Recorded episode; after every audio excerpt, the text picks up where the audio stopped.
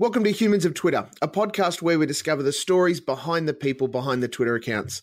People that are interesting, opinionated, and surprising. I'm your host, Steve Malk, and today I'm speaking with someone who describes themselves as an investigative humorist and media polymath. Formerly Hungry Beast, Ronnie Johns, Irrational Fear, Can of Worms, at AJ Plus. Humans of Twitter is their stories in their words, in a little more than 140 characters. Please welcome today's addition to the Humans of Twitter list, Dan Ilic. Uh, thank you, Malky. Now, let me ask you this. Uh, are you going to mm. add interesting music underneath that intro? I feel like I need some sort of orchestral sort of um, uh, uh, charge underneath that intro. That was such a good intro. Um, I, I, feel like I don't have, I don't, I don't feel very opinionated today, but I can, I can give you, I can, all I can do is tell you what I know. And, and that's all we want to know, Dan. In social settings, how do you introduce yourself? I, I, I have started to say that I'm a video strategist because um, it's getting to the point where saying I'm a comedian and people haven't heard of me, uh, it, it mm. kind of gets a little bit embarrassing. people people expect like people expect you to be really famous when you say that you're a comedian, um, mm. uh, but uh, I'm only I'm only probably a D grade celebrity at this point in my career. Uh, unfortunately, I haven't been that good at my, at being a comedian to um, go up the ranks. So um, I don't know. It's I don't know. I, I, I, think that's I think that's an interesting it's an interesting thing because you know what you say you are at a party really mm. defi- really rings true to your identity. Um, and so that's a that's that's a problem. I, I, think I think if I met you at a party and I didn't know you, I think I would just say comedian. Um, it would be, even though uh, it depends. You know, it depends on. I'm different. I'm different people at different parties. I, I think. I think yeah. I think that's the answer. I'm different people at different parties. It depends on the party. Let's go with that. wow. I'm, I'm, thinking. I'm thinking things. I'm thinking of it out loud. I'm actually doing the process of thinking about it while I talk to you. So uh, if you ask me the question again, I'll give it to you cleanly and go ask me the question. How do you introduce yourself, Dan? Well, it depends what party we're talking about. I'm different. I'm a different person at different parties. There we go. this process is so. Uh, it's always interesting. I find it so insightful to hear to hear how people think. Uh, quite often, uh, some people internalize it. People like yourself externalize it. Has that thinking out loud process uh, ever got you in a pickle? Yeah, it does all the time. Um, basically, I think out loud all the time, and that makes me uh, incredibly transparent. So everybody knows what move I'm going to make regardless. so they can see me fucking coming a mile away because I've already spoken to 300 people about the idea. I never, I, am not very good at politics. I would never be able to um, emotionally pull the strings of someone one way in order to see an outcome 10 steps down the line. I just can't think that far ahead. And mm. uh, that, that's why I'm just incredibly transparent and uh, all I can do is, is say what I'm thinking at that point in time and then, and tell everyone where I want to go and try and ho- ho- hopefully trust in hum- humanity to help me get to where I need to go. what do you find or what do you lean on as a source of strength? Uh, that's a good question. I don't know the answer to that, quite frankly.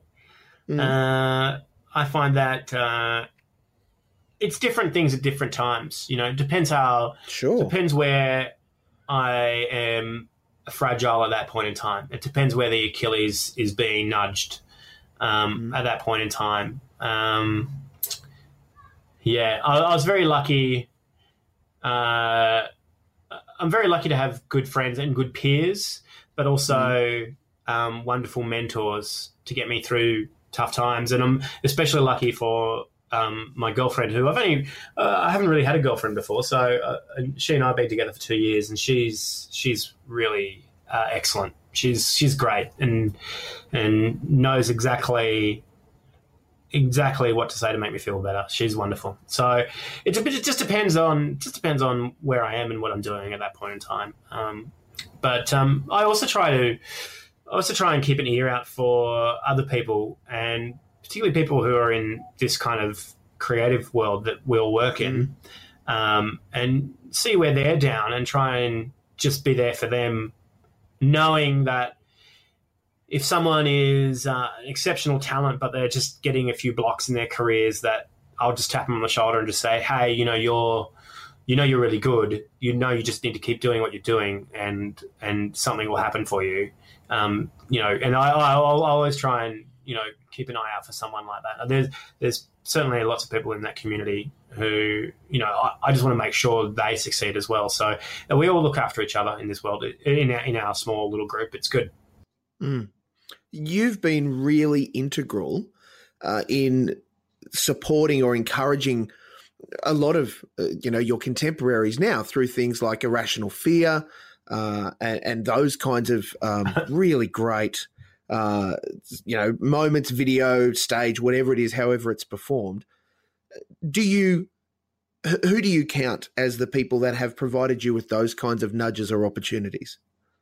Oh, people who've looked after my career and, and brought me into the fold. Um, yeah. Straight away, um, there's there's been a few at different stages, and that's kind of that's kind of interesting. And I think we all have that in our worlds. Um, no matter if you're a if you're a if you're an air conditioner installer or you're a mechanic or mm. or you're you're a ballerina or you're a teacher, we all have uh, people in our worlds that help us get to the next level, and mm. um, I can and I know them so well these people, and they are really important to me.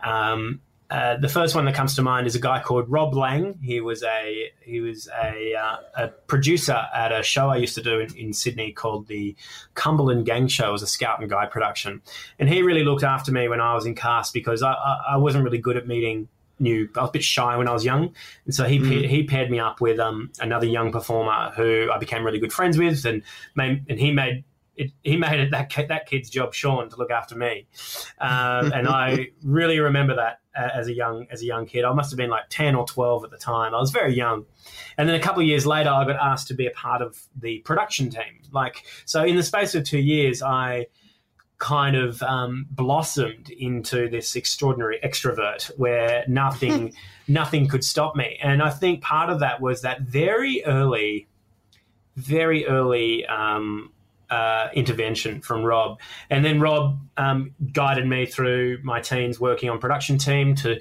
and I got to see how a big show like that was put together and how teams work and how teams work who, uh, how you can get um, great outcomes out of people who are doing things for nothing. And that was mm-hmm. that was particularly interesting. So learning how to work with teams that encourage large groups of people for their best work um, uh, and you, you, kind of have to, when you're managing a team like that, you kind of have to accept whatever they give you. But there are, there are things where you can kind of you can put systems in place to make sure that you know you're getting the best work out of them, and that's that was really interesting to me. And so I think from that moment, I I became more of a producer director uh, as well as someone on stage. So you know, being able to do both things really interests me. And then the next level um, in terms of uh, going places with comedy would have been working with a guy called Chris McDonald, who a lot of comedians know. He is a uh, incredibly successful comedy producer. But back when I knew him, he was mm. a absolutely hilarious uh, drunkard at the Macquarie University bar, uh, and he was a comedy writer and a comedy performer, and he his writing is still funny today. I'm friends with him. I'm friends with him on Facebook, and he makes me laugh every day when I see his updates. Like, and he he worked, he was at Macquarie University with Heath Franklin, James Pender, and I, and he got us into our first comedy festival show. Um, and he was someone who looked after me and said, well, he kind of had, a, had an idea of what he wanted to do. Um, he had a very strong vision about pulling together uh, university students all over Sydney and putting on a best of the review show down in Melbourne. And that show eventually became the third degree, um, which, mm. which hmm. went down to Melbourne about three years in a row. And then that show then in turn turned into the Ronnie Johns half hour. So it was, um, right. you know, it was cool to kind of uh, hang with those guys. And it's very startup uh, kind of comedy phase. When we look at it back then, we were just uni kids that dressed badly and drank a lot of beer and ate a lot of wedges and, and salsa. So we, we didn't really know what we were doing. So we just had an idea that we all wanted to be funny and we all um, uh, went to Melbourne uh, and stayed in backpackers and put on shows. So that was like the next level. And then uh, after that, I was I was very lucky to kind of get in show business through that route, and um, I've had great uh, producers and people that looked after me, uh, including a woman called Doff Dickinson, who is a, who worked in marketing and advertising. I always she was a wonderful film person who worked in ads, and I always asked her for advice, and um, she's excellent. And uh, Anna Bateman, who's a producer, TV producer, she's one of my Mhm. um, uh, TV producers. In, she produced Can of Worms. She was always incredibly encouraging and one just a wonderful woman who who really wanted me to do more. Um, all the time. Um, Andrew Denton, of course, I was so lucky to work with him and John Casimir and Anita Jacoby at um, at uh, Zapruder. Those guys are really great. Nick Murray is probably one of my favorites, though. He uh, he's a producer from a company called Jigsaw, which became later became Cordell Jigsaw Productions, and then is now Cordell Jigsaw Zapruder. And Nick Murray is a character. Uh, and he is a wonderful man who's very opinionated and hilarious. And I, to this day, I cannot believe he's not uh, in front of the camera because he's just so funny. And there was one other man um, who died this year, uh, and his name was John Pinder. And John Pinder uh, was the impresario of Australian comedy. He started things like the Melbourne Comedy Festival. I don't know if you've heard of it. Uh, um, the Sydney Comedy Festival, the World's Funniest Island, um, the Last Laugh, uh, the comedy. Not ringing any bells, Dan. Yeah, yeah. He he started all these things, and to the point where he's such a comedy nerd that he's a New Zealander uh, initially. When Monty Python, or rather the Cambridge uh, Circus, uh, sorry, the Oxford Circus. I think oh no, I think it was Cambridge Circus. Cambridge Circus toured to New York. And the only other place they toured in the world was to Auckland. when they went to New York and Auckland, he was the one that raised the curtain for Monty Python um, in Auckland. And uh, John had cancer and passed away last year, and uh, that was particularly sad because he was such a force in Australian comedy, and uh, and to to this day um, is someone who I still think about all the time. He's wonderful. So I've, I've been very lucky in that um, I've had these people uh, look after me. Now the thing is, as you get older, um, uh, I'm now 33. I now have to. I'm still looking for these people uh, who who who I I try to impress, but they're harder and harder to find. Uh, so so um, it's uh, it's just one of those things where oh, oh you kind of you kind of realize that oh shit I'm the adult in the room now. I need to I need to be uh, performing at my peak. The only the only person who's accountable for this work is going to be me. Fuck, the work better be good. So it's it's one of those things where you start to you start to uh, take over the role you role of being a mentor, and I think it's really nice to have mentors and mentees throughout your career. Um, so either side of you. So right now, like uh, I, I don't say I have anyone who I officially mentee. I don't have any official mentees, rather, but I do have. You know, there's a handful of young comedians who I like to keep an eye on and make sure um, they're getting breaks where they need them um, because you know they deserve them. When you work with people and you're the guy that whose name's on the bottom of the, the sheet, how do you get the best out of them? What do you mean? if you're like say you, we're putting together a show for irrational fear uh, and you're integral to not only Yeah. the writing process producing those sorts of things how do you motivate the team how do you make sure that they're giving you their best gags their best moments Uh, well, uh, it's one of those things with Irrational Fear when we were doing the big shows. Um, those shows, I tried to instill a spirit that this show, because it's only once a month, this show is going to be really important. And when you bring a plate, when you bring your plate to this table, I want your plate to be full and spicy, and uh, I want I want you to think about uh, how impactful you can be. And and some people when they put on comedy shows, they say, "Yeah, we're having a comedy show. Can you come play? Do ten minutes." Um, but if I was doing Irrational Fear, I would say I, I would demand, I would set an expectation that um, for the particularly for the Irrational Fear live shows, that what they bring be great. Um, And uh, there's one big standout moment for me. One of the best things, one of the best monologues from someone from Irrational Fear was a Sydney comedian called Nina Oyama, and Mhm. she she did a great bit. She was 19 at the time, and um, she said, "Oh, Dan, I'm thinking about doing uh, a piece on on how I'm I'm 19." And now it's legally my right to get trashed, and all this talk about all this talk about binge drinking is just crazy because uh, I'm 19, I'm an adult. If I, I want to get trashed if I want it, and I was like, that is great. Of course, go Mm. for it. And when she got up, she stormed through her mono. The crowd loved it, and she just demolished. She was the highlight of the show. Um, so it was one of those things where it, it thrilled me to bits that I could put her on stage next to someone like Wil Anderson, um, and and she could have like a really great moment in front of a full crowd at the FBI social, and um, when we filmed it, popped it online as well. So you know, it's just cool. It's just cool to have those, be able to do that. I, I get a massive thrill out of out of stuff like that. So for Irrational Fear, whenever I'm making something, and I'm in, I'm in charge of running the show, I will demand a certain level of a certain standard. And right now, I'm working. Um, I'm working for a big media company, working on their video, working in their video department, trying to um, instill them um, the spirit of making quality things for their audience. And it's it's the same thing. It's basically setting the bar. You know, someone has to set the bar. Someone has to say, "Look, what we're doing is okay. What we need to do is something a lot better than what we're doing. We need to think about our audience. How best can we serve our audience? Let's think about the value we're providing. Let's try and provide as much value as possible. And so, by having those conversations, um, they're often conversations in businesses like that that people may have never heard before.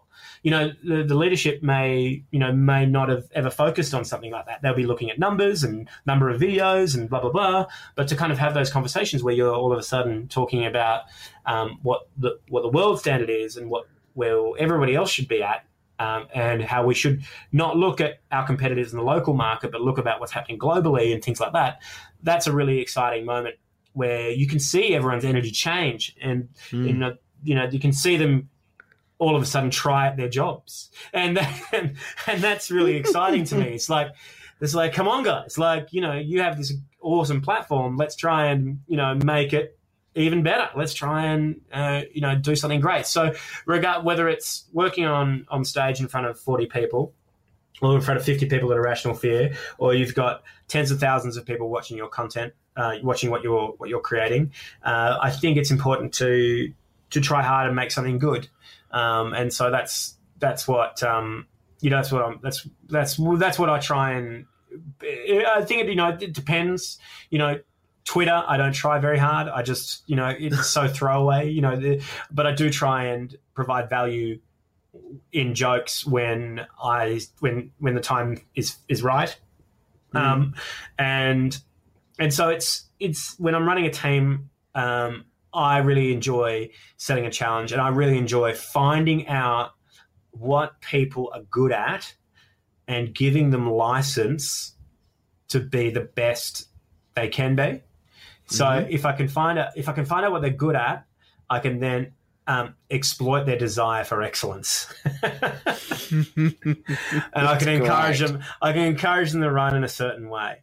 Um, and if they're not interested and they don't want to play, then that's one thing. But if Mm. I can, if if if I know they're hungry to do something, um, you know, someone might be, someone might want to make documentaries. So I'll, I will look at them and go, oh, great, how can we get this person to make the best documentary? Or someone might want to do comedy. I'll go, great, how can I, how can I, when is there an opportunity that I can get that person to stop what they're doing and focus on something comedic? You know, I, I want to get everyone to give them a go. I want to, and, and give them a go at something they really want. Because if your heart is in it, you can have much more effect. If your heart is in your workers, you can have much more Mm. effective workers.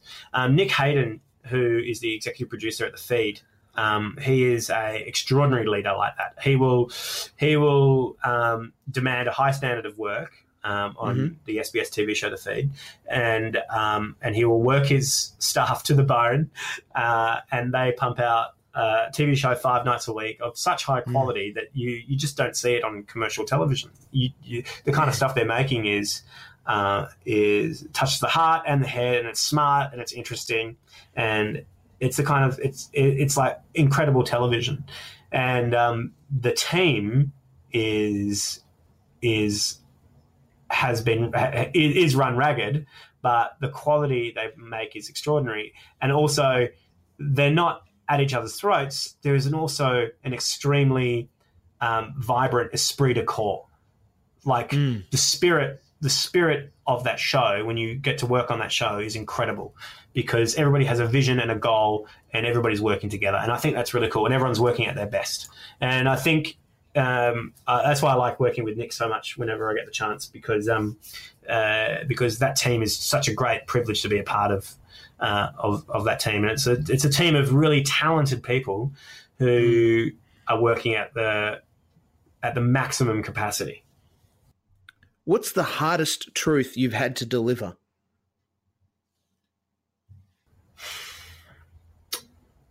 I don't know. That's a really good question. Um, you know, it's. Uh, I'm trying to think about that. It's all right. Take your time. I will. I will always, when it comes to somebody's work, I will always ask them if they want my notes. Mm. I will say, "Would- "Do you want some notes? Let me know if you want notes." Um, if comedians invite me to their trial shows, I will email them and ask them if they want my notes. If they want my notes, I'll send them notes. Um, if uh, I'm working with a video team, um, I will ask them if they want notes. And if they want notes, I will sit down and just break down what, what might have been better. Um, and I'm not afraid. I'm not afraid of doing that. I, I kind of I, I kind of enjoy doing that, and I like I like seeing people get better at their work. Um, I have intensely frank conversations with a producer I used to work with quite often about the backwards nature of that of of uh, of their producing. So um, this producer was a very cart before horse kind of person, and while everything got made and everything got made at a high level, the system of getting it made was incredibly stressful. So I don't work with this producer much anymore because of that. but and I'm not. I'm certainly not. In a, I wasn't in. A, I was, certainly wasn't in a position of power with him. Um, I was more an employee for him, so I was quite happy to give you know frank conversation that way. Um, and I, and that's really hard because when you're good friends with someone, um, you don't want to criticize them. But also because I was good friends with this person, or because I, I, I still am good friends with this person, I wanted them to operate better so that they don't embarrass themselves in the future. Um, that's really, you know, that was really important that, for me to make sure that that person just did stuff the right way so that they could be seen to be professional and be taken seriously. Um, but, you know, sometimes those messages are the hardest to hear, I think. Mm. You go about feedback in what sounds to me to be a very respectful way. You don't just offer it up. Uh, you know, society gener- generally will come up oh, it was great. Oh, this bit was shit. You know, whether or not the performer wants to hear it. Being respectful and asking, do you want notes? Gives them that opportunity to say, no, I just wanted you to enjoy it, or no, I value your opinion and I'll take it. but also that's like um uh, that's also like the most professional the most professional comedians I've worked with and the the big Mm. ones I've worked with have done the same for me so it's nothing new like the the the, the people I trust most in in my world people I look up to Mhm. will come up will come up to me and go hey you know that joke I reckon if you did this, it would flip it and be really great, you know. And you know, if do you want me to do you want me to give notes? If you do, I'd love to tell you. And like, it's so, it's nice. Like, um, and I Mm. think it's I think it's kind of some uh, some comedians will come up and tell you what's wrong with everything all the time, which is great, which is fine. Um, and some will um, solicit will you know solicit you if you want if if you if you if you like to get notes from them, and that that I, Mm. I kind of like that.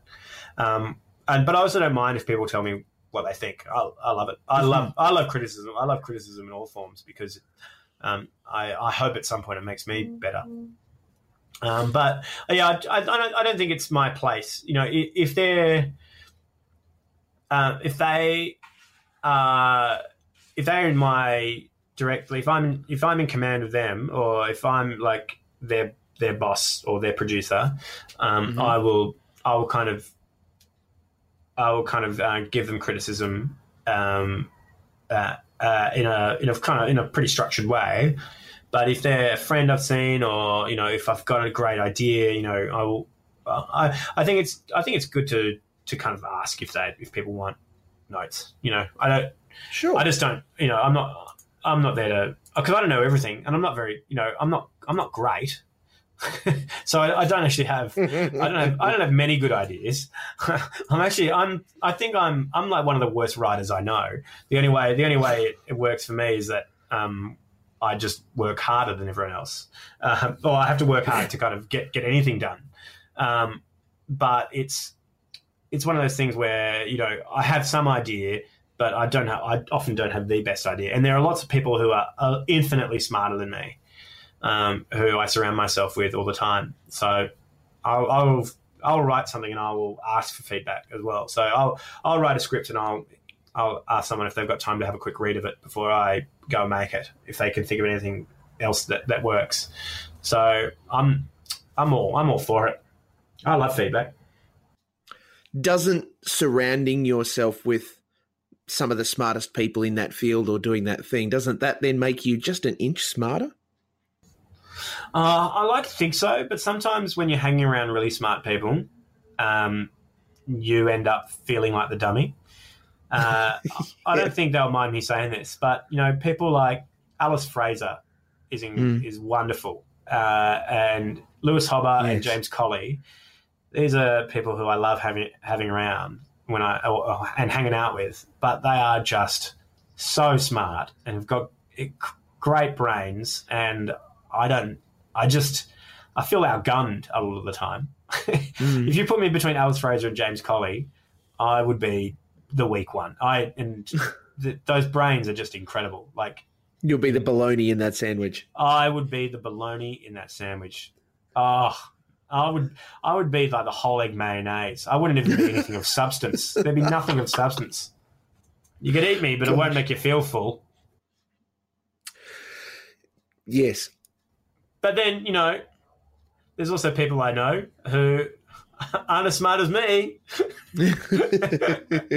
But I don't I don't get I don't get I don't get pleasure out of being around uh, being around people who aren't as smart as me. uh, I like I like I like I think being intimidated is my mode is my mo. I like being intimidated. I feel comfortable. why, why do you like being intimidated? Does it challenge you in some way? I think yeah, I think you hit the nail on the head. I think it's very challenging. Yeah, I think you. I think I work harder when I'm intimidated. Um, I think I try harder. I think I spend a bit more time thinking, or uh, I do more diligence when I'm a little bit intimidated. Um, I had a job recently earlier this year where I kind of rocked up and and there was no there was no it sounds this sounds weird, but I got nervous because there was no one funnier than me in that office Mm. um, and I was I was actually quite stressed out about it because I usually require uh, another funny brain to bounce off and get criticized by. Mm. Um, but then I just had to up the game and work harder and be diligent on my own material. So that I think that was that moment, you know, when I was talking about mentors before. It comes Mhm. to a certain point, you've got to take responsibility and be diligent for your own work. What can't you tolerate?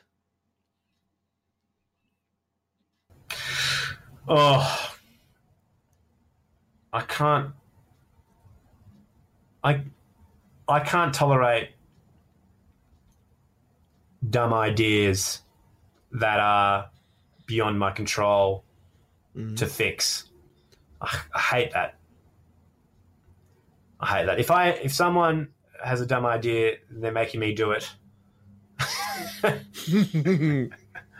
I, I hate that. Some and that's the compromise you make when you do stuff in showbiz because there's other ways. There's there's other people who who are off, often in charge of you if you're a comedian, you know, or if you're a performer.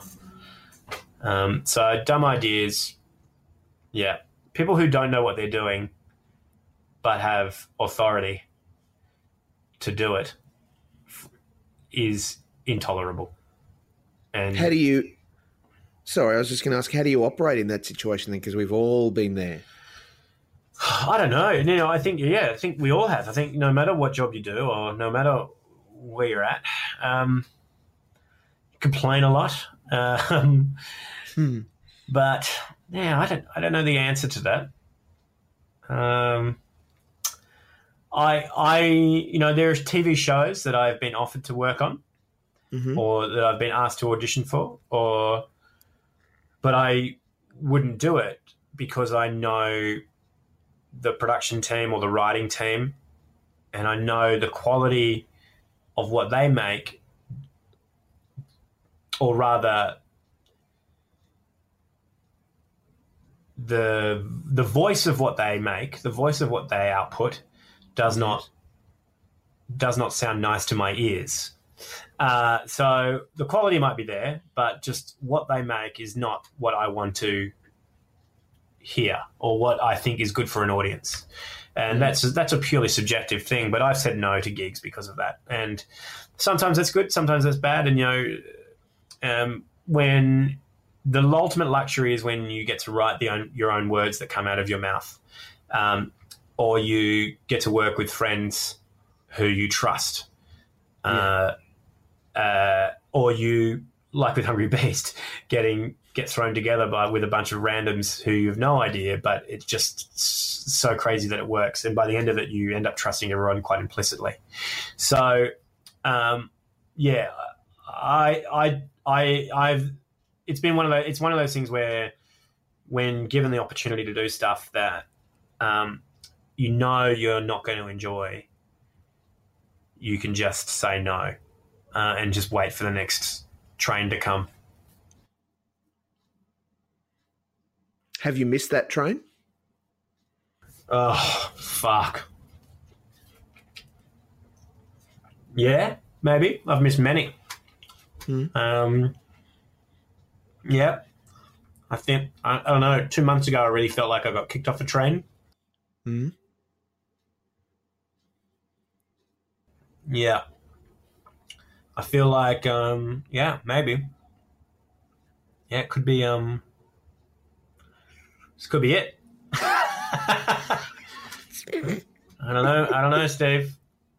I don't know. I'm Well, gonna I- keep, I I, I'm gonna I'm gonna keep going. I'm I, I've, I'm gonna keep going at least for two more years. I'm gonna keep doing comedy for two more years, Mm. and then I'll reassess because um, yeah, it's really hard. It's hard. It's hard to keep. It's hard to keep keep the ball in the air. It's hard to keep keep hustling. But I got home um, from my job um, that I had to leave, and um, uh, and, it, and it, it took me a- it took me about a month and a half of being angry before I could uh, get back to work. And then the last two months have been fantastic. I've had Mm. all sorts of amazing opportunities that have blown my blown my mind over the last two months. So um, I feel very lucky in that regard. I, I've, wor- I feel like I've worked really hard for them, um, Mm. but also um, I'm just trying to make sure that when I do get an opportunity that comes my way, I try and pour as much effort into it as I possibly can um, in order to make up ground. But um, yeah, I feel like I've, I feel like it was four steps forward, two steps back, kind of thing this year. But we'll see what happens over the next two years. See what happens. What are you going to achieve in the next 12 months? I don't know. I have a I have a strategy. Mm. Do you want me to tell you my strategy? As as much or as little of it as, as you want. Right. My strategy is uh, my girlfriend is in London and I'm here. Mhm. And so I'm going to go over to London to see her. And then from that, I'm going to, uh, f- from London, I'm going to try and figure out either how I can stay in London or uh, how I can use London to get me back to New York City Mhm. um, and work out of New York. So my strategy is to shore up uh, contacts and um, partnerships that I've had over the years that stretch across three cities: London, New York, and Sydney, and make my way using those. Um, using those contacts to try and figure out uh, a route to creating comedy in New York um, for an international audience. So, um, and that and that that's going to be difficult. So that'll be like for um, for for a digital for an online idea. So I'm just trying yes. to figure out. I'm trying to figure out how to do all of that now. It's a lot of figuring out. You know, it's like a lot of um, positioning and trying to work out how I can be how I can add value to someone else. How, what what I can what can I deliver um, for an audience, but also what can I deliver for someone who's going to fund it, and how can I find that money to make it happen? So there's lots of different pieces to the puzzle, and to throw another thing in the mix, um, how can I, how can me and my girlfriend uh, exist together still? You know, and, and mm. she, you know she she's getting of the age that she might you know maybe we we both we you know we both want kids, so it'll be something where what how long can we wait until we do that and then how if if that happens will that mean i need to take a regular media job with stability um, so i think i've got 24 months more of rolling the dice before i take that sweet sweet media job in an office every day Dan, you make it sound so sad. Well, I mean, it, I mean, it, it I mean, it is. it is sad, but you know, I, I, pity you, Steve Malk, with your little job. Mm. Right now, I right My little now, consistent income. With a little consistent income, you know, feeding your kids. You know, mm. good on you. Paying the mortgage. Um, but it, I mean, I don't. Uh, what I I went to a, I went to a funeral today, and um, for an old school friend, and what kind of struck me was while I don't have any stability and I don't have any money because of that, um, the freedom I've had over the last five years with my career and the places I've, been and the people I've met have been extraordinary.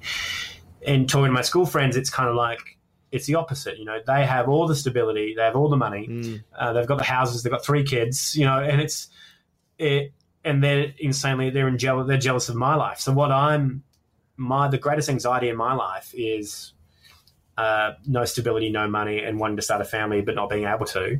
Uh, mm. The greatest anxiety in their life is that they've been um, stuck in jobs uh, that they moderately like and have now have huge families, and so it's it's for different people.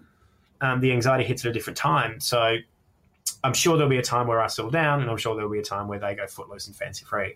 But it'll be I, so there, there's equal there's like that equal tension there on both our lives, but they come from the polar opposites. So it's not not exactly um, one way isn't good either or the or either way. You know, like it's there'll always there'll always be tension, but you'll feel it in different areas.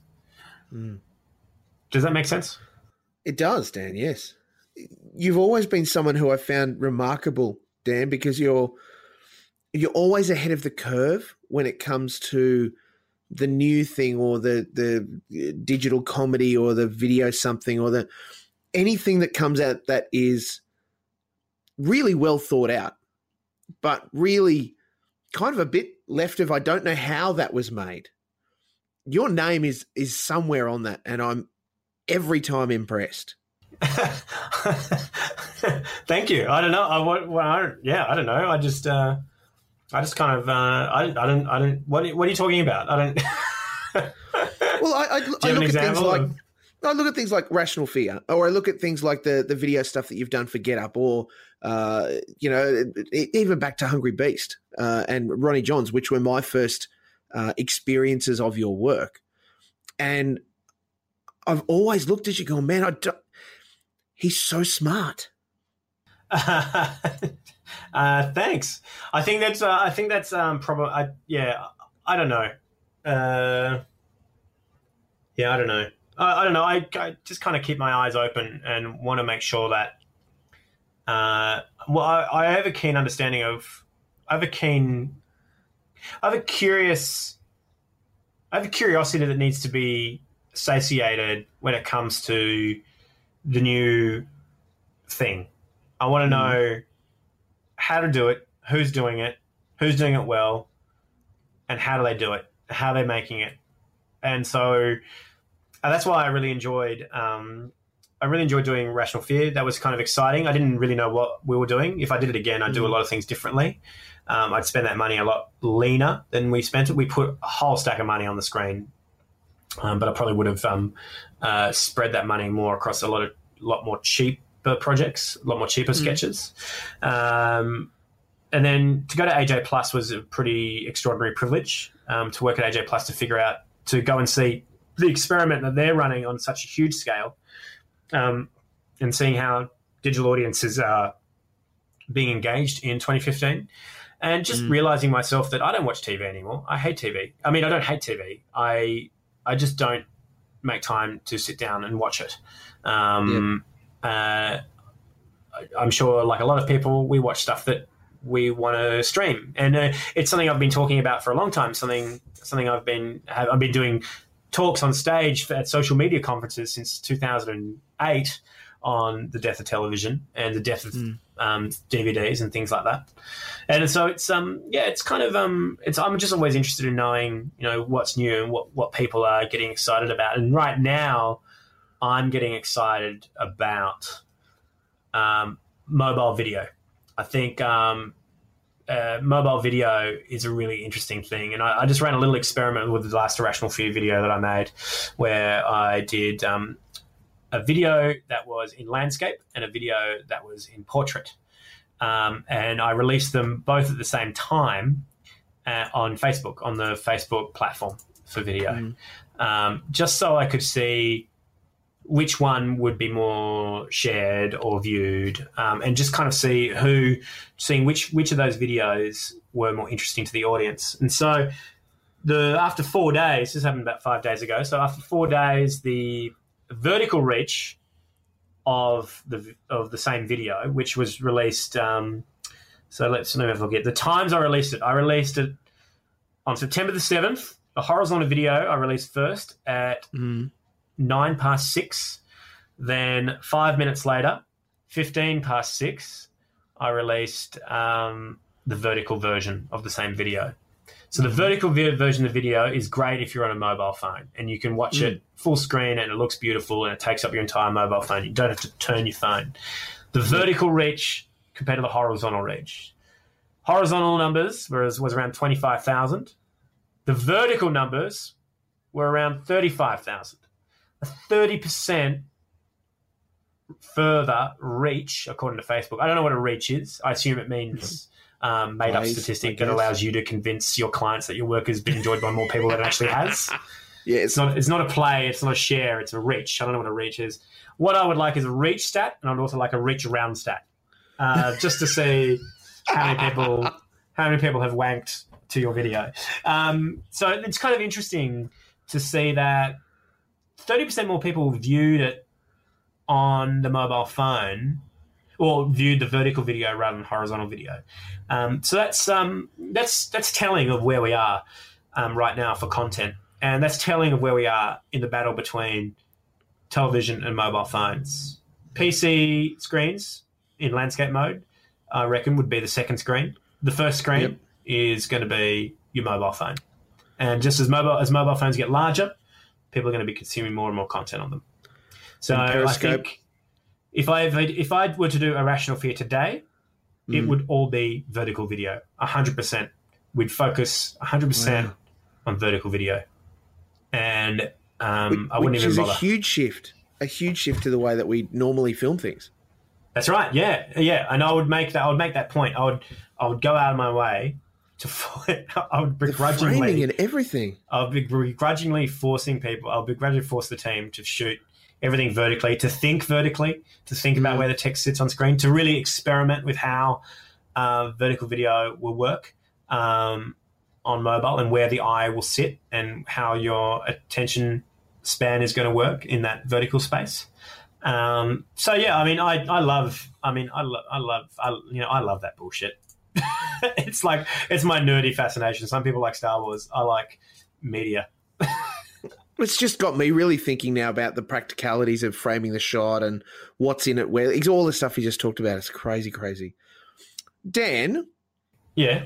th- thank you so much for sharing what you have with us. Uh, it's been a, a great conversation. The, the stuff that you've offered is very insightful. You're highly valued, and uh, I thank you very much for your time and for the things that you've said today. No worries. I just hope I haven't missed that train. No, you've made me think about it. I'm sure you haven't. There's another one just coming down the tracks now. thanks. Obviously thanks, you're on Twitter. I hope this is useful to you and your audience. Yeah, I'm sure it will I'm be. on Twitter Obviously, at you're on- Dan Ilic. What other Yeah. social accounts do you want to own up to? Uh, uh, I've I've slowly getting my Facebook, my public Facebook, more engaged. Um, So um, Dan Ilic on Facebook, Dan Ilic on Twitter, Instagram. I've got strong Instagram game. It's not necessarily uh, funny, but it is strong. I do great morning photos. Excellent. but uh, if you like pretty pictures, watch follow me on Instagram. But um, Twitter is the main one. I have a lot of good combos on Twitter with all sorts of people. So um, yeah, or you can email me dan at danilic.com if you really want to, you know, get down and dirty. If you've got something longer than 140 characters to say, I'll read it. So traditional. this has been Humans of Twitter, and I can confirm that at Dan Ilic is indeed human. Thank you. And verified. Yeah. Oh, big tick.